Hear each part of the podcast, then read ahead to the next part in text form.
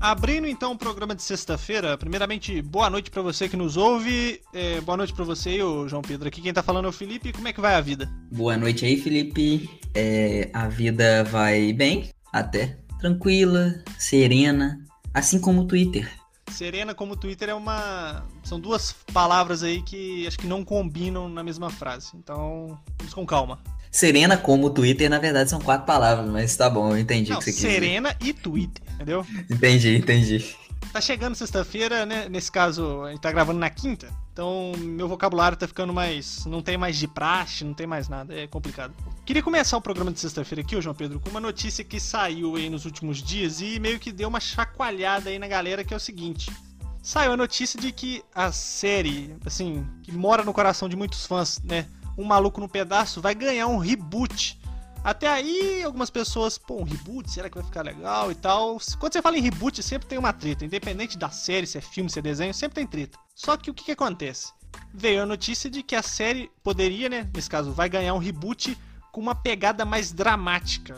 Nem, assim, tirando um pouco da parte de comédia, eu nem sei se vai ter comédia. Eu tô com a, com a notícia que saiu no, no Nerd Bunker aqui aberta, então a gente dá sempre as fontes aqui de onde é que a gente pega essas coisas. Que saiu a notícia de que o Maluco no Pedaço vai ganhar esse reboot mais dramático, e aí parte da galera tá botando fé, outra parte da galera tá torcendo o nariz. Eu queria saber de você, João Pedro. O que, que você acha disso tudo? É complicado, cara, é complicado. Sabe por quê, mano? Porque o Maluco no Pedaço ficou marcado pra muita gente como uma parada, tipo, light, uma parada leve, uma comédia bem centrada, assim, nos, nos, nos personagens principais ali da trama. Eu não sei, cara, como é que vai ficar agora apresentando esses personagens, tipo, que já foram apresentados para a maior parte do público, só que de uma, uma pegada mais dramática agora, uma pegada mais séria. É, é complicado, cara. Não sei se vai ficar tão bom quanto as pessoas imaginam, quanto as pessoas esperam, mas também não acredito que vai ficar tão ruim assim, não, cara. Principalmente porque o Will Smith aí tá envolvido aí na, na produção. Sim, sim. Eu não tenho nada contra reboots ou remakes, mas eu acho que quando você pega um filme, uma série, um conteúdo que tem um gênero específico, nesse caso comédia, e você faz um reboot mudando totalmente esse gênero, ou vai ficar uma parada muito maneira, tipo assim, a galera vai curtir pra caramba, ou vai ficar uma bosta completa. Eu prefiro acreditar que vai ficar maneira, porque, segundo a própria matéria aqui do Nerd Bunker, fala que o projeto surgiu baseado num curta que saiu um tempo atrás, com essa mesma pegada de fazer a história do Will, só que com viés mais dramático. Então o curta aparentemente fez um certo sucesso e aí veio a ideia. Eu também boto fé pelo fato de você ter falado que o Will Smith tá envolvido no projeto, isso aí já é animador. É, pelo menos a gente vai ter aí o, o próprio protagonista da série na produção, envolvido na produção da série, né? Então, assim, pelo menos não vai fugir dos trilhos, acredito eu e espero eu, né? Porque a gente sempre preza por um conteúdo de qualidade aí né, pra gente, né? Sim, agora, aquilo que a gente tem que pensar é o seguinte: você até comentou comigo antes da gente começar a gravação, e a dança do Calton, onde é que fica? Cara, tem vários pontos, né, cara? A dança do Carlton, o tio Phil ali, provavelmente não vai ser o mesmo ator, né? Porque deve ter envelhecido. Ele morreu, né? bastante. Deve ter envelhecido bastante ou morrido. Ele morreu, ele faleceu já. Ele morreu, Com é. certeza não vai ser o mesmo ator. Então, vai mudar, vai mudar os atores, muitos atores, se não todos, né? Não vai ter aqueles clássicos como a dancinha do Carlton aí na série, então, pô, eu acho que muita gente não vai gostar por causa disso. Muita gente tá esperando uma parada bem parecida com, com a, a série que a gente assistia na televisão, assim, no- um, pouco, a- um pouco depois do horário do almoço, mais ou menos. E não vai ser nesse, não vai ser nessa pegada mais. Mas eu vou dar uma chance. Eu vou dar uma chance, vou começar a assistir quando sair. E se ficar ruim, ficou, né? Fazer o quê? O negócio é esperar pra ver. É esperar pra ver.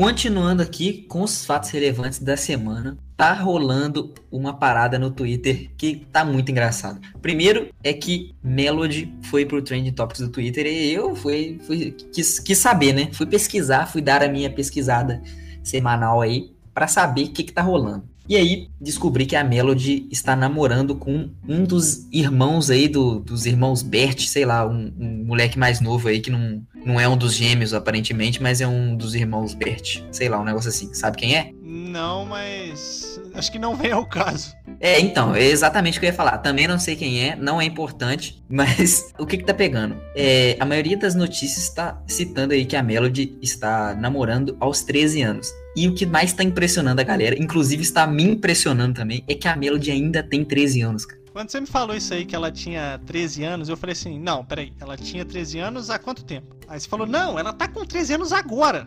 Que é o que tá falando na matéria. Eu falei assim: não, impossível. Impossível. Eu, eu, eu vou perguntar de novo, João Pedro, que eu perguntei antes para você. Se a Melody tem 13 anos agora, com quantos anos ela estourou? Porque faz bastante tempo, pelo menos na minha cabeça. Eu vou te responder, Felipe, eu vou te responder. Ela estourou com 13 anos. A linha temporal da Melody é muito complicada. Assim, eu tô bem confuso agora, cara. Isso aí, o fato dela estar namorando não me impressiona. Tipo assim, tô nem aí, cara. Caguei pra isso. Que realmente impressiona não só a mim, como as pessoas do Twitter. Descobri que ela ainda tem 13 anos, cara. Como assim? Ela estourou com 4? Tem muita gente falando aí que a, que a Melody e a Rainha Elizabeth são a mesma pessoa. Tem muita gente comentando aí sobre o fato de ela ter 13 anos a. sei lá, 13 anos. Exato. É, e, e, tem gente falando também sobre o número 13, cara. Eu acabei de, de ver aqui, cara. O pessoal comparando o número 13 com o número do demônio e tal. Falando que a Melody tem 13 anos forever. Que a Melody é do demônio. Pera aí, você falar de número 13 aí, comparar com paradas religiosas, né? Isso aí tá levando pro cunho político, João Pedro. Daqui a pouco vamos ter haters aí falando que a gente tá hateando o PT. Gente, pelo contrário, a gente não tá hateando o PT, gente, pelo amor de Deus. Caraca, agora que você falou do PT, realmente, cara, 13 anos, 13. Pessoal, por favor, cancelem o Depois das 8 no Twitter por favor. É. Não, mas será que isso não passa de uma jogada do PT para substituir o Bolsonaro aí no futuro? É, eu não sei, cara, porque eu acho que com 13 anos não é possível se candidatar a presidente da República, não, mas. Não, mas ela vai ser a, a ministra da Cultura. ah, tá. Entendi, entendi. Não, brincadeira, gente, brincadeira. Aqui a gente só faz piada boba com política. Ha! Humor, comédia. É. Ai, meu Deus. João Pedro, vamos pro próximo assunto, pelo amor de Deus.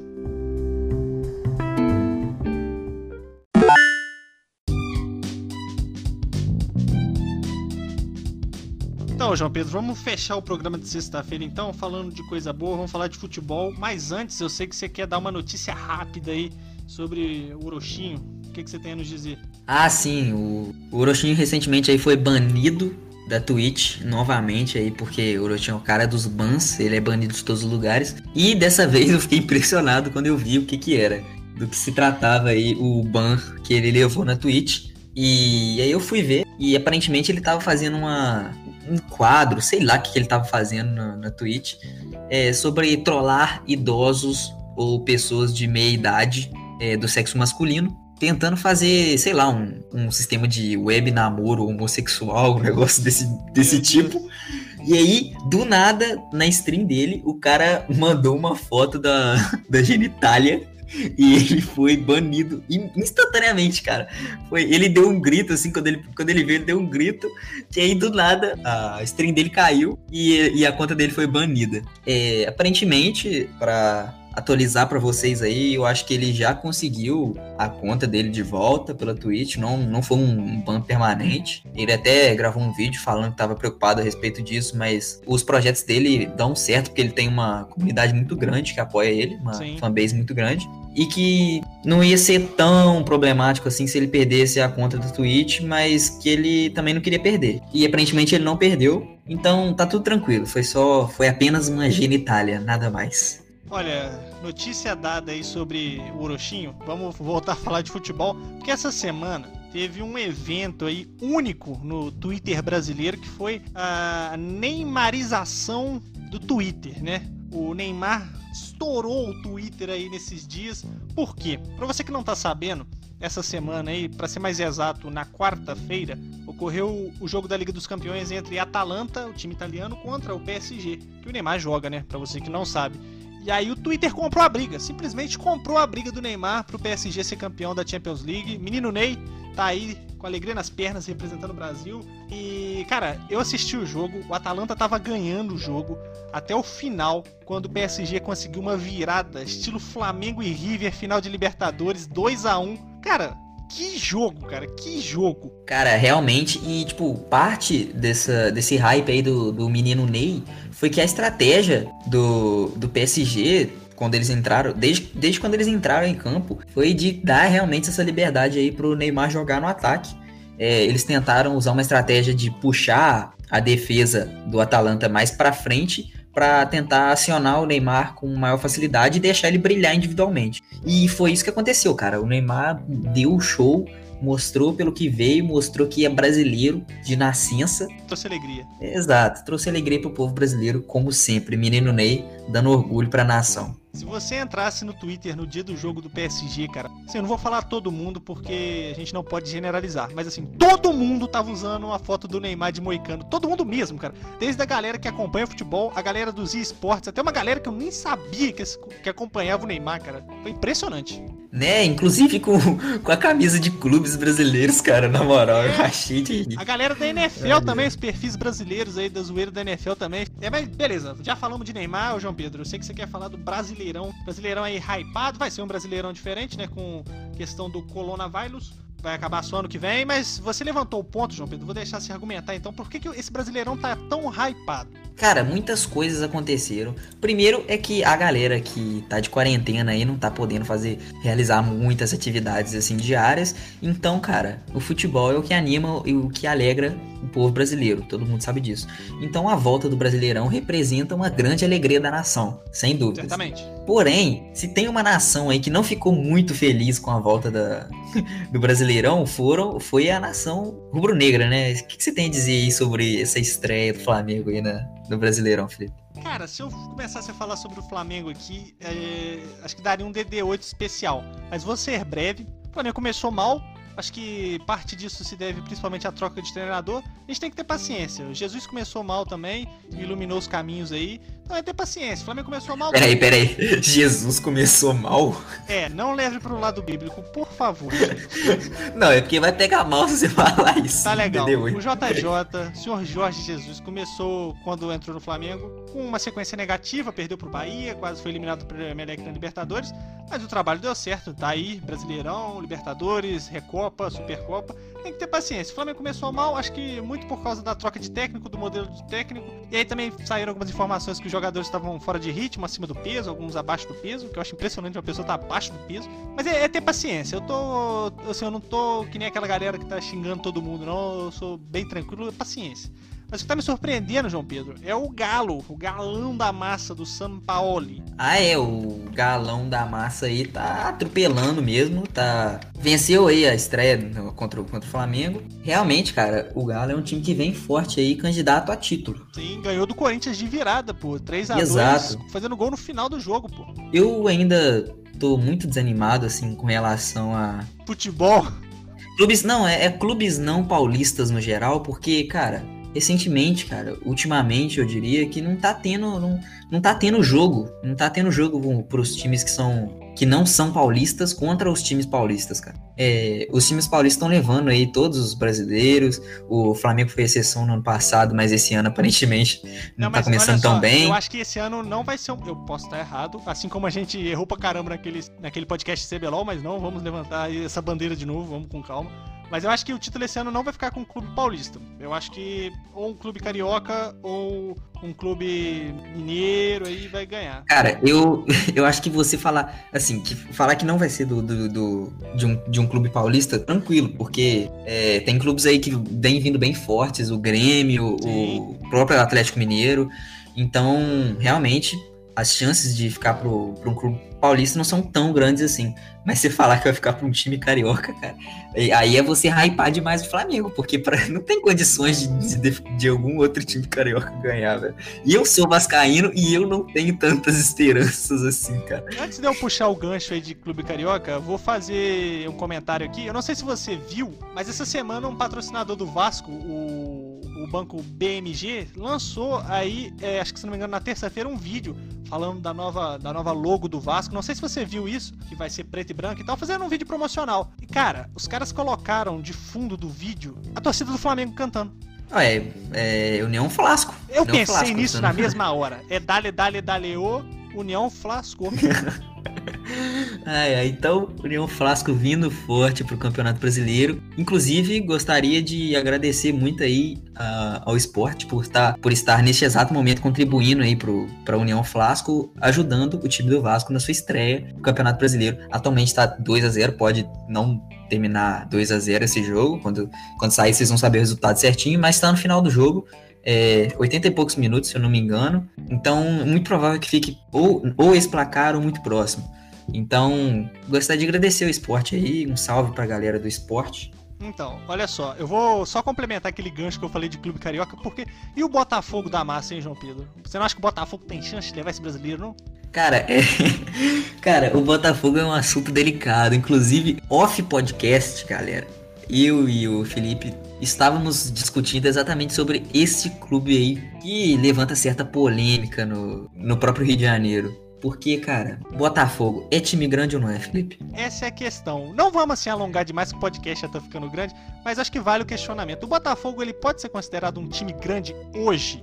Porque a gente sabe que o Botafogo, assim, tem uma história, por mais que breve, vitoriosa.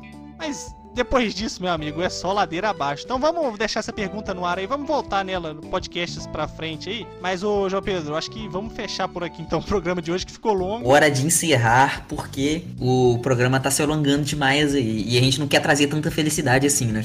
Exato. Então vamos fazer o seguinte: eu vou me despedir por aqui. Gente, um bom final de semana aí pra todo mundo. Bebam água e sigam o podcast depois das 8 no Twitter, arroba podcastdd8. A gente encontra vocês aqui na terça-feira. Então, João Pedro, salves aí e até terça-feira, gente. Hoje tem salve especial aí, cara, pro Felipe Bastos aí. Um salve pro Felipe Bastos, que marcou dois gols aí pro Vascão da massa. Então, salve pro Felipe Bastos. Inclusive, você tava é, comentando comigo no, antes de a gente começar esse programa sobre um, um cara que ganhou salve no último programa, né? Moisés. E, e, que ele deu um feedback pra gente muito interessante aí. Então, vou mandar outro salve pra ele que eu acho válido. Caraca, dois salves. Acho válido, eu acho válido. Ele é um, ele é um ouvinte aí assíduo aí no, no nosso podcast. E, e, cara, é muito importante ter o feedback da galera que ouve. É, pode, você pode pensar que não, que a gente ignora e tal, mas a gente faz isso aqui tipo, de certa forma, porque a gente gosta, mas também, cara, a gente quer alegrar vocês. Então, se vocês não, tão, não estão gostando, não adianta nada do que a gente tá fazendo. Então, vocês podem mandar feedback, pode falar a opinião de vocês. Ah, pô, DD8 News 5, sei lá, foi uma merda. é, o DD8 News 3 foi foda. O DD8 especial de Naruto foi, foi muito foda. É, dá o feedback aí de vocês, o que, que vocês estão gostando, o que, que vocês não estão gostando. E é isso. Um abraço aí para todo mundo e um beijo na bunda.